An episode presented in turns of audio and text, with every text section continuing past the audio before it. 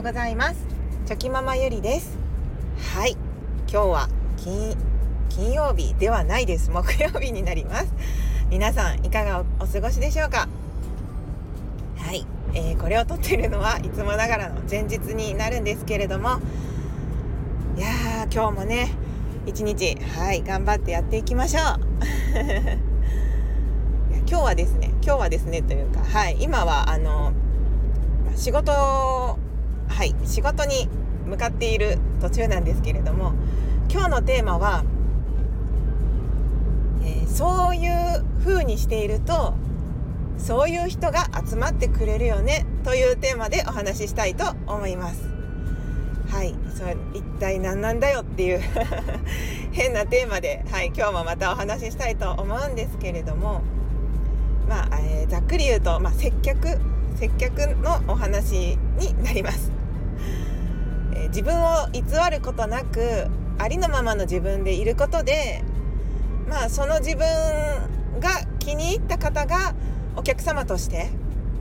えーと、集まってきてくださるんだなっていうことを、はい、この十何年間十何年間？もう20年弱か。はい20年弱、えー、美容師をやってきてですね。すごく思ったお話をしたいと思います。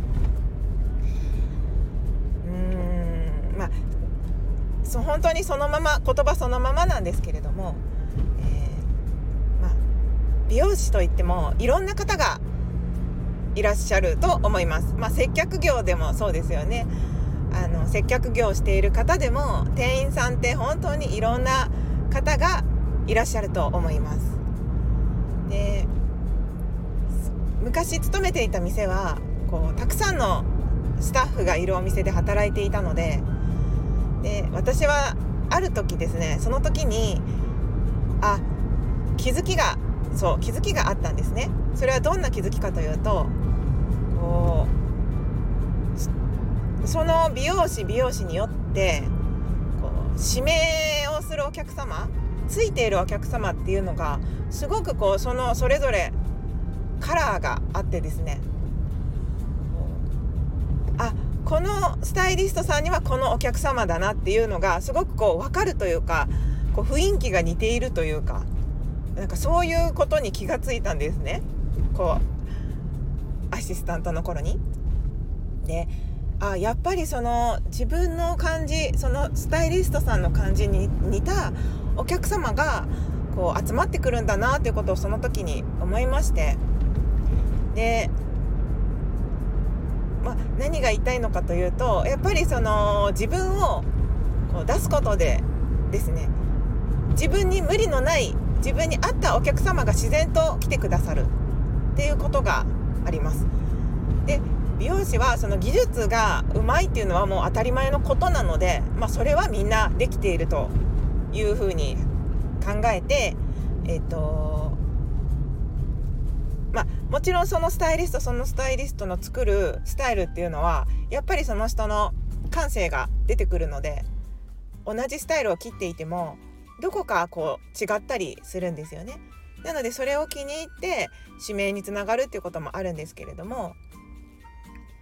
結構その本当に人によって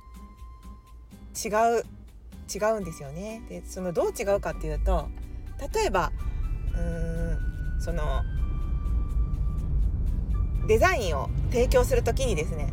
もうガンガンこう俺のスタイルはこうこういうスタイルが作れるよみたいな俺の提案は間違いないんだぜっていう感じでこうグイグイと提案提案型のあのスタイリストさんにはこうやっぱりどこかこう決めてほしいというかうーんそういうのを望んでいる方がやっぱり多く集まってきますよねもちろんのことながら。ちょっと変わったスタイルとかちょっとこう、うん、主導権はスタイリストさんにあってみたいな感じでそういうのが好きな方がこう集まってきて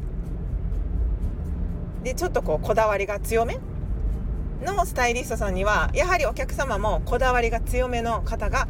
集まってくるんですよね。でもそやっぱそれはまあ考えたらそうな当たり前だよなって思うんですけれどもでその私はというとですねえっとお客様私の考えはなんですけれども、まあ、自分がちょっとそういうところがあるっていうのもあると思うんですけれどもこうしたい髪型があったとしてえっと自分の中であるんですねそれがでもそれをうまくこう言えなかったりとかでも聞いてほしいっていう気持ちがあって。でこうそういうのにとことんこう付き合ってほしいというかこううまく言語化できないことをできないお客様っていうのは多いだろうなって思うのでその例えばショートカットにしてくださいって一言で言っても私はそのお客様が思っているショートカットと自分が思っているショートカットが違ったら全然違うものが出来上がるわけでなのでカウンセリングの時っていうのは本当にそのスタイルブックを持ってきてですねこうこういうここにこういう丸みがあるスタイルですか？とかこう前髪はこれぐらいでとかふわっとした感じがいいですか？かっこいい感じがいいですか？とかかなりその絵でこう共有するんですねイメージを。でそうしながらそのこうどうしてほしいかとかお客様は何を望んでいるかっていうのを結構こうしっかりとカウンセリングするんですけれどもじゃあやっぱりこうそういう接客が好きな方がこうだんだん集まってきてくださるイメージがあってですね。でその髪型以外でもそうなんですけれどもこういろんな私は結構その人の話を聞くのが好きなのでこうお客様にこういろんな話をまあ聞いてですね、まあ、もちろんその話したくない方もいらっしゃいますのでその時はうまく距離感をとって取りながら接客したりとかまあこう押したり引いたりっていう感じで接客するんですけれどもなんかこう自分の感じ感覚とこう似たような感覚の方がこう来て来てくださっているなっていう感覚があってですねこうお話ししてもその変なこう違和感がないというかすごくこう自分自身も楽しいですしお客様も楽しかったよって言って帰っていただけるっていうのがあってですね、うん、なんかやっぱりそのその人その人のキャラキャラに合ったお客様っていうのが自然と集まってきてくれるんだなっていうのを感じます。で何が言いたいのかというとすいません。結論。本当に最初にも言ったようにこう偽りの自分を出すのではなくて例えばその本当は自分の得意がこうそうやっていっぱいいっぱい聞いて聞いて聞いて聞いてその提案するこう引き出しながらスタイルを提案するっていうやり方なのにこうグイグイグイグイこう行くような接客を無理してそれがいいと思って無理してしちゃっていてもやっぱりこうなんか無理があってですね違和感がそこに出てくるんですよね。じゃあ無理してそういうことをしていたらそういうお客様がどんどんどんどん来て来られますよね集まってきていただく。じゃあそうなってくるとやっぱり自分自身もしんどいし最初はそうやって集まってきていただいたお客様もどこかでやっぱりこう違和感を感じてですね離れていくっていう現象が起きてくると思うのでまあそれは接客今接客で言いましたけどもやっぱりその自分の思うままに自分の無理のないこう自分なりの接客をしていくっていうのが一番だと思いますし接客じゃなくても自分自身を出していくっていうことがすごく大事なんだなっていうことをなんかはい改めて思いました。なのでそうですね。こうお友達を作る時とかママ友さんとかねいろいろあると思うんですけれどもそこでこう自分が無理してですねなんかその合わないグループに所属していたとしてですねそこで無理してこうなんか輪の中に入っていてもそれはすごくこう苦痛な時間であってですねやっぱりあの無理がストレスが溜まってくると思うのでそのストレスのないように自分が何て言うんですかね自分らしく入れるようにやっぱりも最初から自分を出していくっていうことが大事だなと思います。はいまあまああのやっぱりね自分を出すって空気を読みすぎてしまう人ってなかなか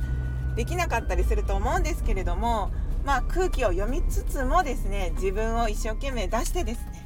はい、いい人間関係とか、まあ、接客であったらその自分の自分に合ったこう無理のないこう状態で自分が入れるお客様と、はい、そういった関係をですねできたら何て言うかなそういった関係を築き上げていけたらいいなとはい思います。ということで10分すいません。もうあっという間に10分過ぎてしまいましたがはい今日のお話はここで終わりにしたいと思います。はい今日も頑張ってやっていきましょう。それでは昨日より今日今日より明日一歩でも前進。この番組があなたの今日という日を生き抜くための心の活力になれたら嬉しいです。今日も最高の一日をお過ごしください。ありがとうございました。ではまた。